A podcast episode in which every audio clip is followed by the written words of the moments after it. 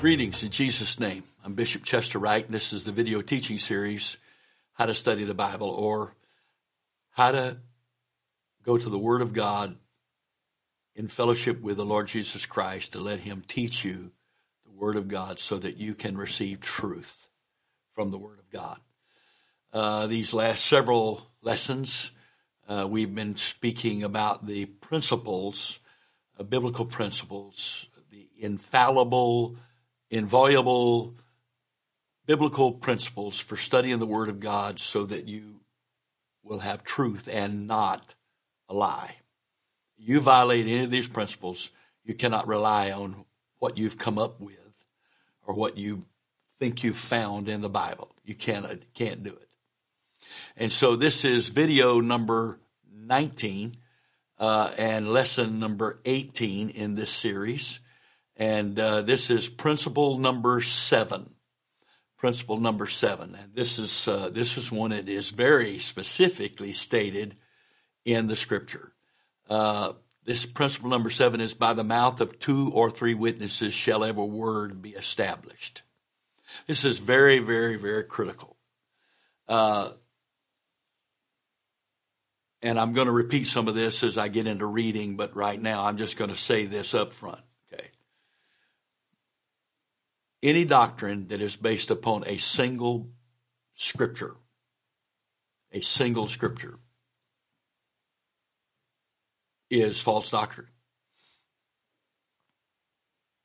If God only ever referred to a subject one time and he never referred to it directly or indirectly at least more than once, two or three times at least, then your understanding of what he's saying is not correct. And there are many doctrines many doctrines that people have that have been based on a single scripture. And this is not of the this is not of God. So let's get into it. The principle is this. No scripture can be used independently of all other scriptures to establish a doctrine that is not in harmony with the rest of the Bible. No scripture. The Lord always establishes His truth by more than one statement of it. He might state it in different ways, but the different ways he states it does not, none of them contradict the other. And so when taken together as a whole, you have one statement of truth, one statement of faith. Any doctrine that cannot be established by more than one verse is in error.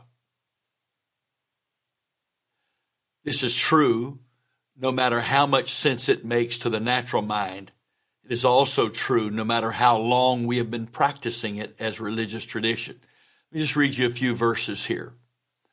Uh, Matthew 18, 16 says, But if he will not hear thee, then take with thee one or two more, that in the mouth of two or three witnesses every word may be established. John 8, 17 and 18. It is also is it is also written in your law that the testimony of two men is true. I am one that bear witness of myself, and the Father sent me that sent me beareth, wit, beareth witness of me. Uh, 2 Corinthians 13, 1. This is the third time I am coming to you. In the mouth of two or three witnesses shall every word be established. And then in 1 John chapter 5, verse 7. There are three that bear record in heaven the Father, the Word, the Logos, and the Holy Ghost, and these three are one. And there are three that bear witness in earth the Spirit, and the water, and the blood, and these three agree in one. Choosing to use biblical terms and refraining from using terms invented by tradition and theologians helps eliminate much confusion about what our faith involves. I'm going to say that again. This is really critical here. Choosing to use biblical terms and refraining from using terms invented by tradition and theologians helps eliminate much confusion about all that our faith involves. We need to use biblical terminology. Non biblical terminology, no matter how much it makes sense to us, always produces confusion. Always. Always. Again, choosing to use biblical terms and refraining from using terms invented by religion and theologians helps eliminate much confusion about all that our faith involves. Biblical terms that apply to all that we are called to believe, be, do, and teach can actually be found in the Bible. Traditional theological terminology cannot. This is, of course, a very difficult subject. For instance, the Godhead. Using any terminology that presupposes that an individual on a deserted island with nothing but a Bible and God's presence cannot come to a revelation knowledge of understanding of God, who and what he is, and how to be saved.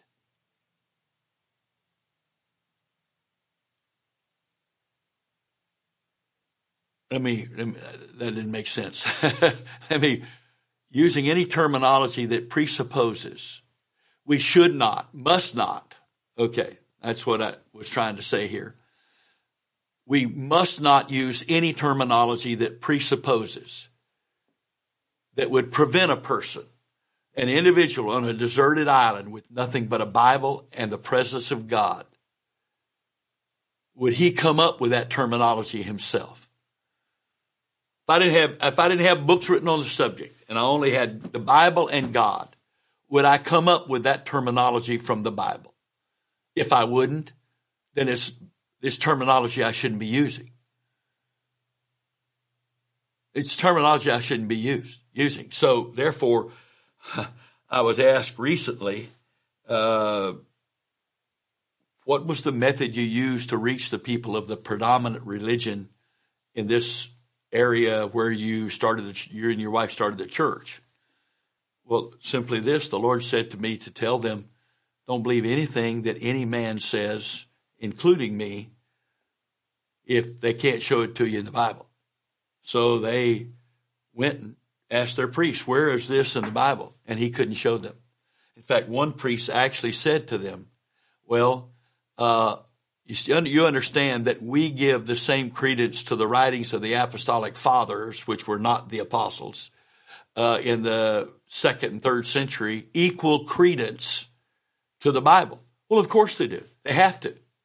Because if you can't find your doctrine in the Bible, you kind of need to find it someplace, don't you?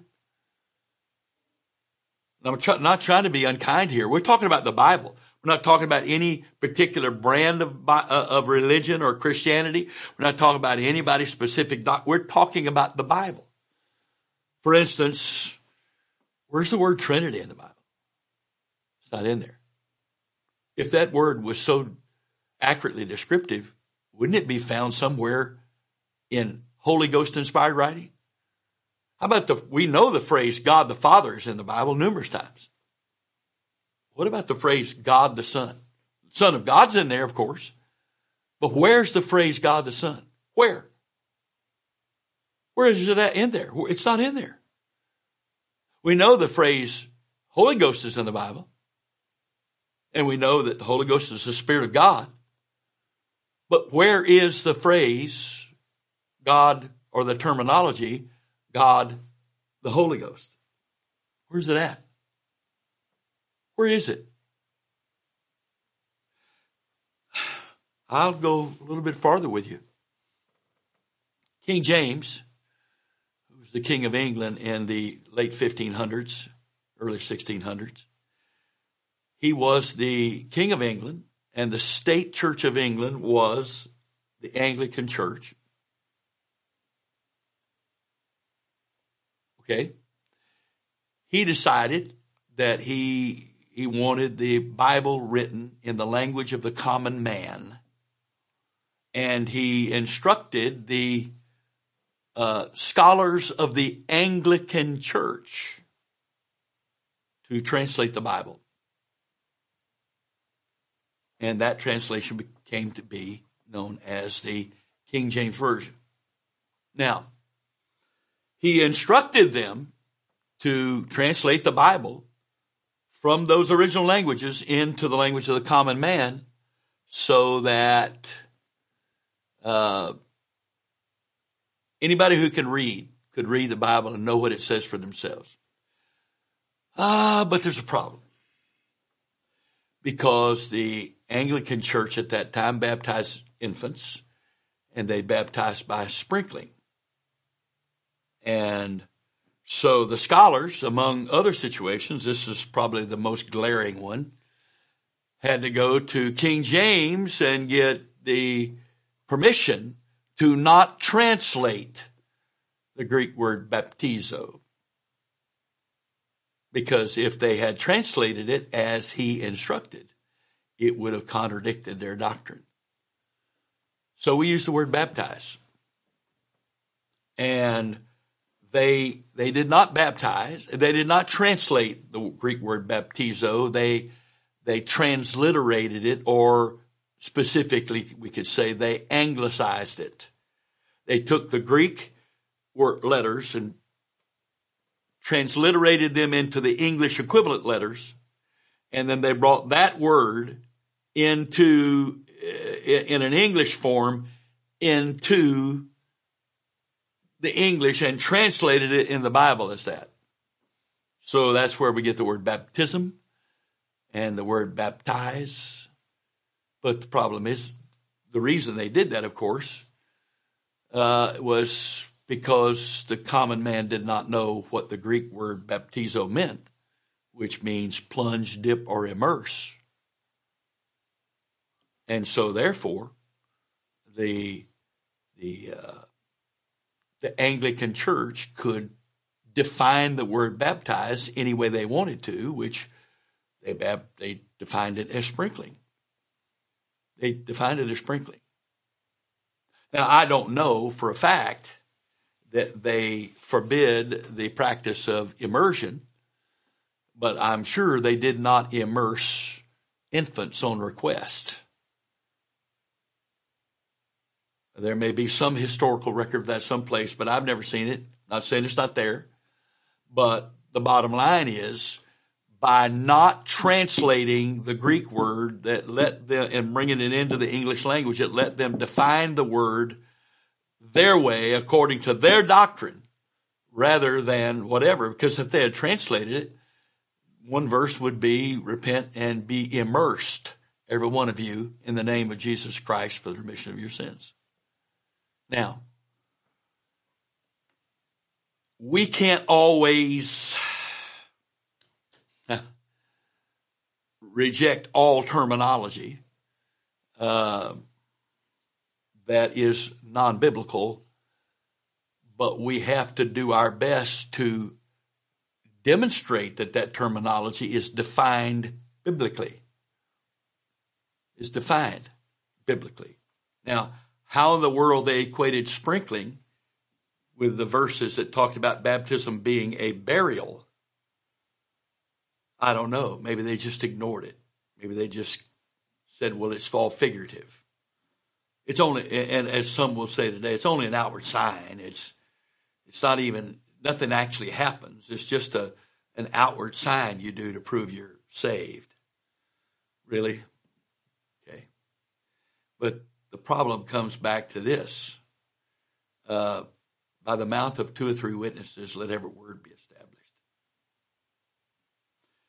Where are the witnesses for your terminology? Non biblical, theologically created, or terminology created by theologians to explain something that they've seen in the Bible uh, it's not 100% of the time negative, but much of the time it is. I think the safest thing to do is speak where the Bible speaks and be quiet where the Bible is quiet. And that means we use biblical terminology, whether it is English or Greek for us that speak English, English or Greek or Hebrew slash Aramaic uh, I don't speak Greek. I don't read Greek. I don't speak Hebrew or Aramaic. I don't but thank God there are a lot of different uh, reference works that are written for those for people like me. And the good thing is there's so many different ones that I don't have to take the word of any one of them. That's the key, see. Because even the scholars that you came up with the definitions of these words uh, in their particular reference work that they're writing, sometimes their prejudice on things shines through. Their opinion shines through. So it's not a specifically scholastic definition. That definition also includes and is leaning toward their personal doctrine. So I have learned to take a preponderance of the evidence to look at a at numbers of Greek references on that same subject and come up with that. So by the mouth of two or three witnesses works in a lot of different ways. I like Strong's. I, I, I like the, the, way that Strong's defines things.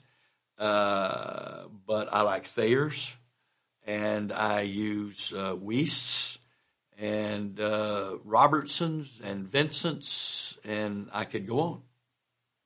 And I, I, I will collect in my studying, just my personal studying, I will collect, I will cut and paste the definition from these and other sources uh, of what that word means. And as I'm reading through all of them, the Holy Ghost lets me see what He's trying to say by that preponderance of the evidence, by that mouth of two or three witnesses.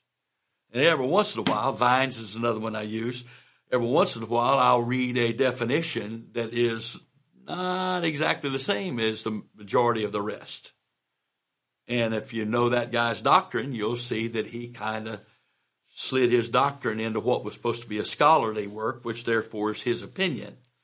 Because when you're speaking of the technical side of these Greek and Hebrew and Aramaic, words, you're supposed to be defining them non theologically in the sense of giving the meaning of the word. Why did the Holy Ghost choose this word? And what did that word mean in the context of that verse? And how is that word used in the other verses where the Holy Ghost used it? So you can take all of this context and bring all these witnesses together and God will give you the truth that harmonizes them all. And that's very, very critical. It's very, very critical. So again, uh, how am I supposed to be baptized? I couldn't help myself. How am I supposed to be baptized as I'm con- concluding this lesson? Well, there is one verse, one, one, one, one, one, single verse, one verse, one, just one, not two, not one and a half, one one verse that says, Be baptized in the name of the Father and of the Son and of the Holy Ghost. There are, as I've said in a previous lesson, there are at least 50 verses that either directly state or indirectly indicate that baptism was done in the name of Jesus. Now, if there were two or three then I could understand people taking the position that that's the way to be baptized. That's the way to be baptized. If there was two or three. Maybe they could take three and ignore 50 others. But when there's one single verse, one, one. I don't have two or three witnesses on baptism in Jesus' name. I have 50 witnesses.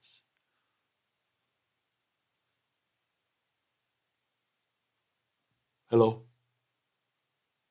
So, this is a key principle right here.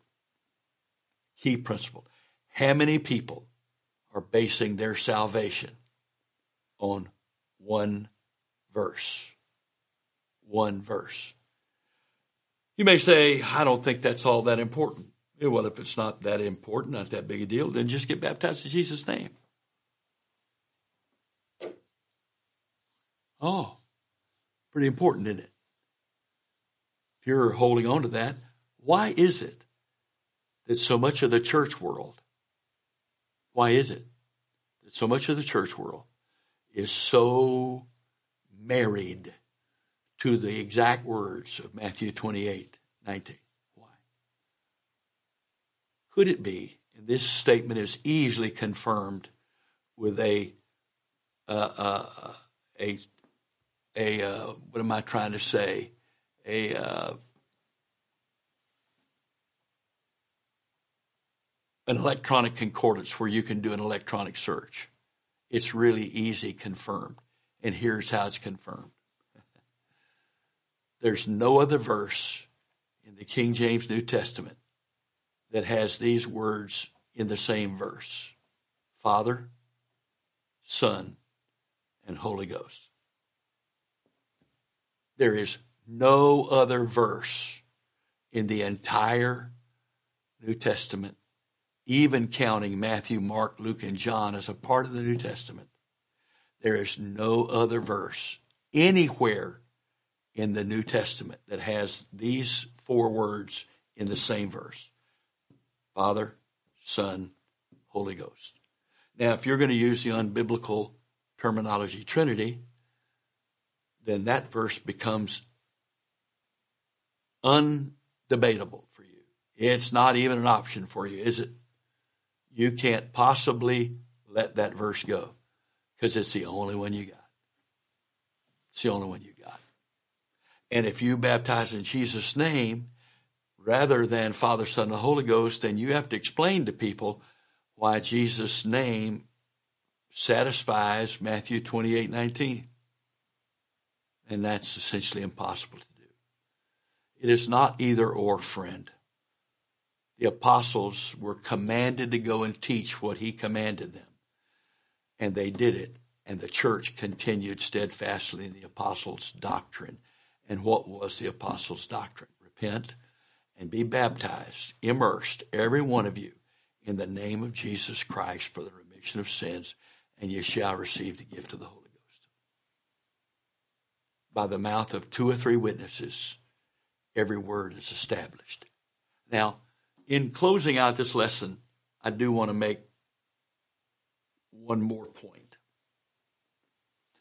A salvation doctrine must have the requisite two or three verses.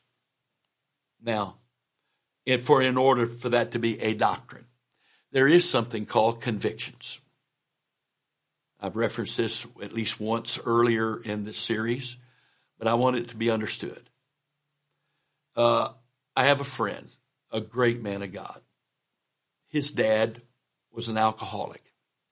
His dad got saved. His dad became a preacher. His dad preached to his church that you cannot eat in any restaurant that serves alcohol. Why? Because that's what the Lord told this man. You know your, your, your weakness toward alcohol. So God convicted this man to not eat food anywhere where alcohol was served in order to not put himself in a place of temptation. God convicted him to do that. I believe God spoke to that man to do that. But then he take, took it and made it a doctrine for the entire church. And there were people in that church that had never even tasted alcohol in their life. And eating in a restaurant where alcohol was served, or sitting on an airplane with somebody drinking alcohol next to you, wasn't going to tempt them at all. He took a conviction, well intentioned, sincere man, well intentioned. He took that conviction that God gave him and made it a doctrine, even though he could not support that scripturally. And then the son became God was saved and he became a pastor and he took that church from his dad. Well, now the son, who had never tasted alcohol in his life, he had to continue to preach that it was wrong to eat in a restaurant where alcohol was served. Because a legitimate conviction from the Holy Ghost was made a doctrine, even though it could not pass the test uh, by the mouth of two or three witnesses. So much of the Bible is con- contains principles, not applications. Why? Because the application of a principle in any culture, if it was, if the scripture uh, did that, it would be a monstrous book if it covered every culture. Do this, don't do this in your culture. But it would also become dated if it didn't do that. So eternal principles are put in the book. There are very few applications of scripture in biblical lifestyle in the Bible. And yet, the church I've fellowship with and been raised in, there are so many convictions, legitimate convictions, preached as doctrines for everybody, and that everybody's judged by. Everybody's judged by it. Everybody's judged by them. And they're not Bible. They're not biblical doctrines. Legitimate convictions that God, the Spirit of God gave to certain people about their own salvation. That's why Romans 14 tells us not to judge another man's servant. That if I have faith, I keep it to myself. In other words, if I have conviction about a certain thing. Paul talked about that. If you're able to eat meat offered to idols because it's just meat to you, keep it to yourself. Don't be a stumbling block to somebody else. But if you don't eat the meat because it was offered to idols, that's your faith.